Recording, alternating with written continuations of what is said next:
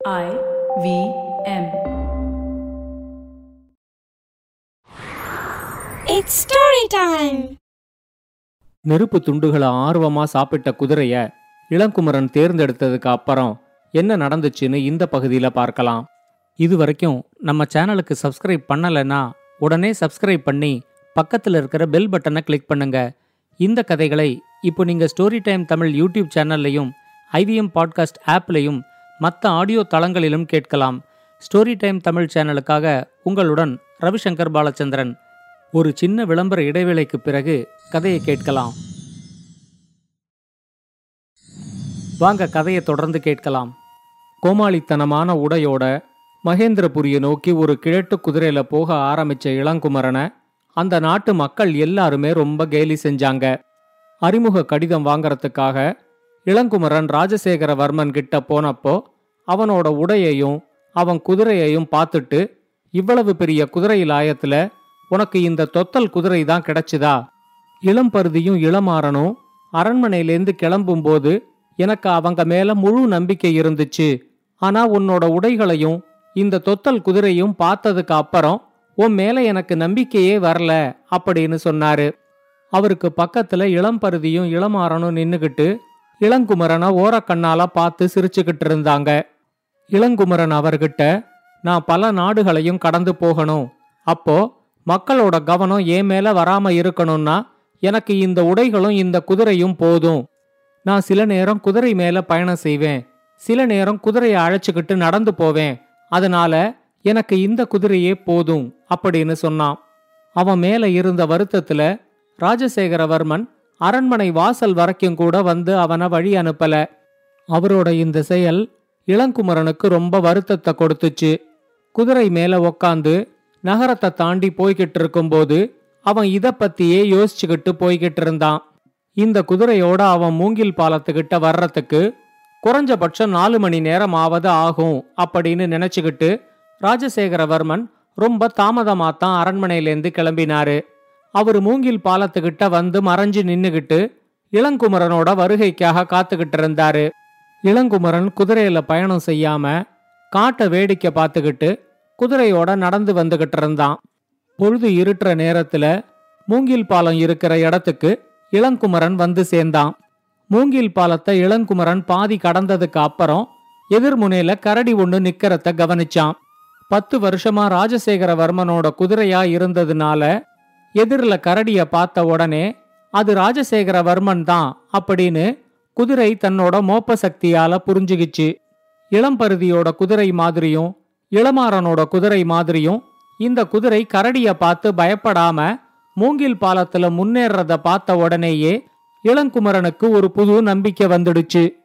பாலத்தோட எதிர்முனையில இருந்த ராஜசேகரவர்மன் குதிரைய பயமுறுத்துறதுக்கு என்னென்னவோ செஞ்சு பார்த்தாரு. ஆனா அது எதுவுமே அவருக்கு கை கொடுக்கல. கரடி கிட்ட குதிரை வந்த உடனே இளங்குமரன் குதிரை மேலேந்து குதிச்சு தன்னோட வாளை உருவிக்கிட்டு கரடிய வெட்டுறதுக்காக வந்தான். இப்ப கரடி வேஷத்துல இருந்த ராஜசேகரவர்மன் நிறுத்து நிறுத்து என்ன வெட்டிடாத அப்படின்னு சத்தம் போட்டுக்கிட்டே தன்னோட கரடி வேஷத்தை கலைச்சு கரடியோட தலைய கையில எடுத்துக்கிட்டாரு.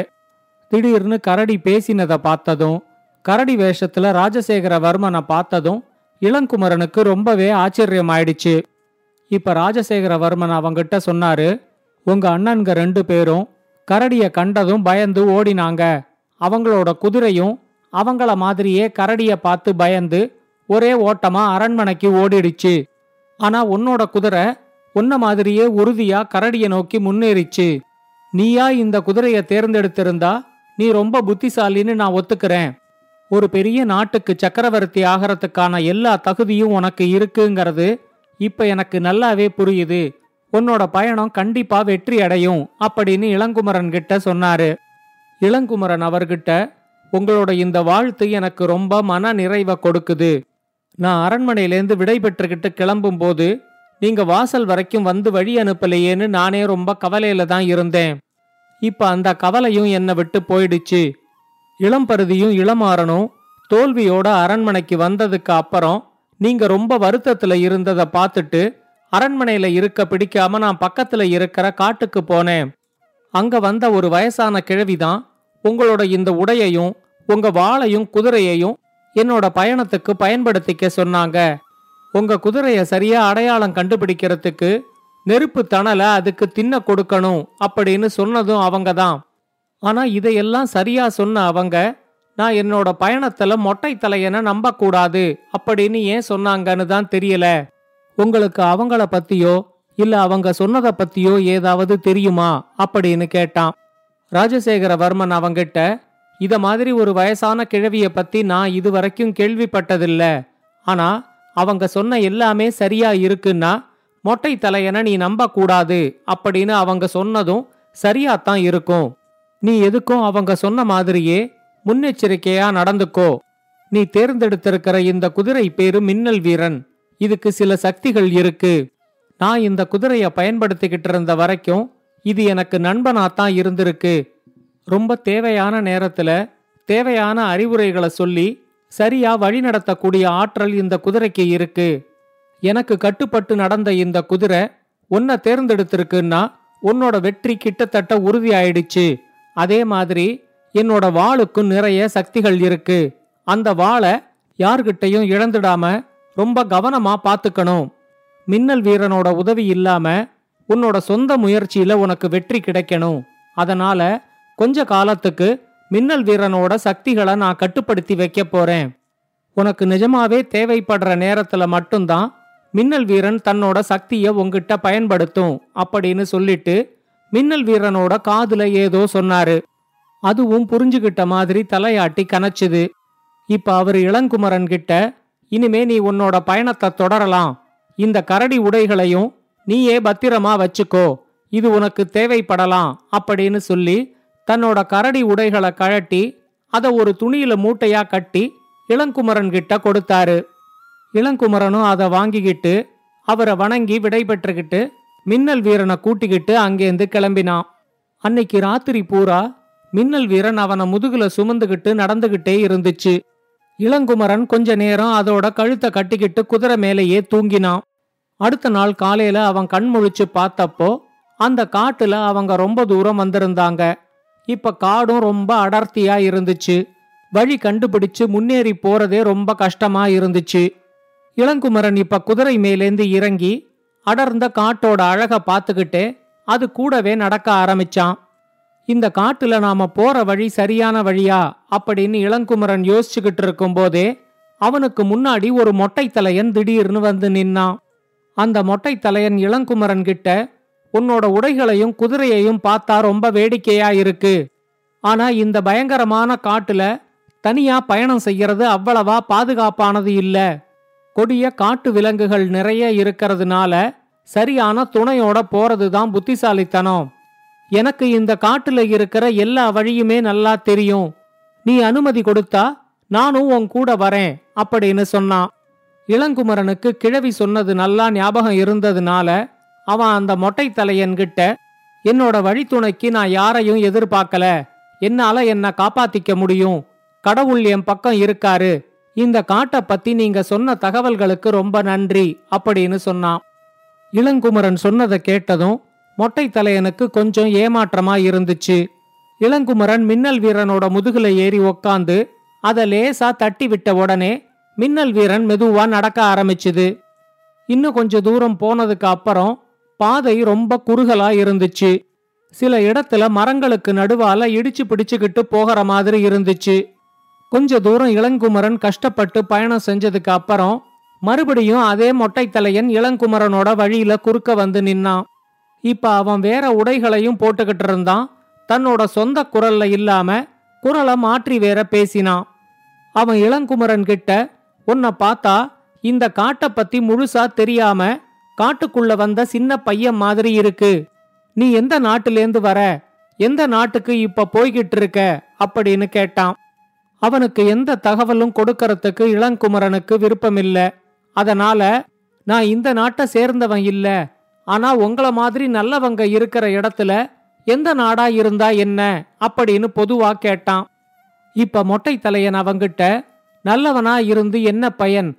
எனக்கு அதிர்ஷ்டம் கொஞ்சம் கூட இல்ல. சின்ன வயசுலேந்தே ஒரு நல்ல முதலாளி கிட்ட வேலைக்கு சேர்ந்து நல்லா உழைச்சு முன்னேறணும் அப்படிங்கிற ஆசை எனக்கு ரொம்ப இருந்துச்சு. ஆனா இந்த காட்டுல ஒரு நல்ல முதலாளி எனக்கு கிடைக்கவே இல்ல. உன்னை பார்த்தா ரொம்ப நல்லவன் மாதிரி தெரியுற. இந்த காடும் ரொம்ப பயங்கரமான காடு. எப்ப எங்கேந்து என்ன ஆபத்து வருங்கிறத சொல்லவே முடியாது.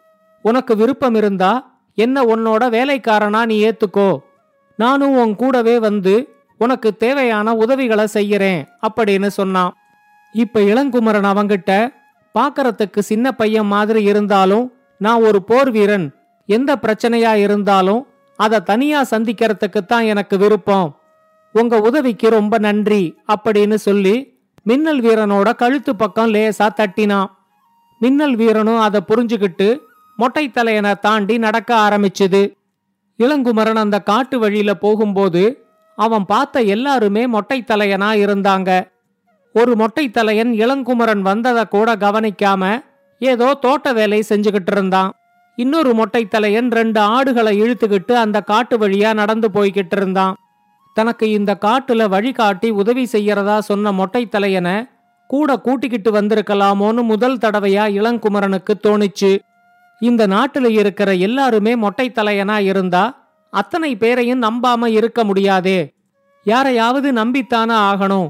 ஆனா கிழவி சொன்னதை வச்சு பார்க்கும்போது இந்த காட்டை கடந்து போனதுக்கு அப்புறம்தான் தலையில முடியிருக்கிற யாரையாவது பார்க்க முடியும் போல இருக்கு. ஆனா இந்த காட்டை எப்படி கடந்து போறது? வழி சரியா தெரியலையே. இந்த காட்டுல கொஞ்சம் வழி தவறினா கூட வெளிய போகவே முடியாது போல இருக்கே அப்படின்னு யோசிச்சுக்கிட்டே மெதுவா சவாரி செஞ்சுகிட்டு இருந்தான். அப்ப தூரத்துல ஒரு குதிரை வர்ற சத்தம் இளங்குமரனுக்கு கேட்டுச்சு. அப்பாடா இங்க ஒரு குதிரையில யாரோ வராங்க.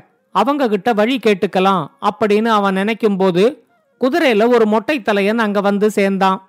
அவன் இளங்குமரன் கிட்ட நல்ல வேளையா நான் உங்களை கவனிச்சேன். நீங்க தவறான பாதையில போய்கிட்டு இருக்கீங்க. இந்த பாதையில போனா செங்குத்தான மலை உச்சியிலேருந்து கீழே விழ வேண்டியதுதான். நீங்க இந்த காட்டுக்கு புதுசுன்னு நினைக்கிறேன். வாங்க உங்களுக்கு சரியான வழிய காட்டுறேன் அப்படின்னு சொன்னான். இப்ப இளங்குமரன் அவங்கிட்ட நீங்க நினைக்கிற மாதிரி நான் இந்த காட்டுக்கு இப்பதான் முதல் தடவையா வரேன். எனக்கும் இந்த காட்டை கடந்து போக யார் உதவியாவது இருந்தா நல்லா இருக்கும்னு தான் தோணுது. ஆனா ஒரு எச்சரிக்கை மட்டும்தான் என்ன தடுக்குது. நான் ஊர்லேருந்து கிளம்பும்போது மொட்டை தலையனை நம்ப வேண்டான்னு எங்கிட்ட ஒரு கிழவி சொன்னாங்க. உங்க தலையில மட்டும் கொஞ்சமாவது முடியிருந்தா நான் உங்ககிட்ட உதவி எடுத்துக்கிறதுக்கு யோசிக்கவே மாட்டேன் அப்படின்னு சொன்னான். இளங்குமரன் சொன்னதை கேட்டு ரொம்ப நேரத்துக்கு அந்த மொட்டை தலையன் சிரிச்சுக்கிட்டே இருந்தான். இந்த கதையோட தொடர்ச்சியை அடுத்த பகுதியில் கேட்கலாம். இந்த கதையை பற்றின உங்களோட கருத்துக்களை ஸ்டோரி டைம் தமிழ் யூடியூப் சேனல்லையும் பாட்காஸ்ட்லையும் பின்னூட்டத்தில் கமெண்ட்ஸாக பதிவு பண்ணுங்க. இது மாதிரி பல பாட்காஸ்டுகளை கேட்க ஐவிஎம் பாட்காஸ்ட் டாட் காம் இணையதளத்துக்கு வாங்க. இல்லை ஐவிஎம் பாட்காஸ்ட் ஆப்பை டவுன்லோட் பண்ணுங்கள்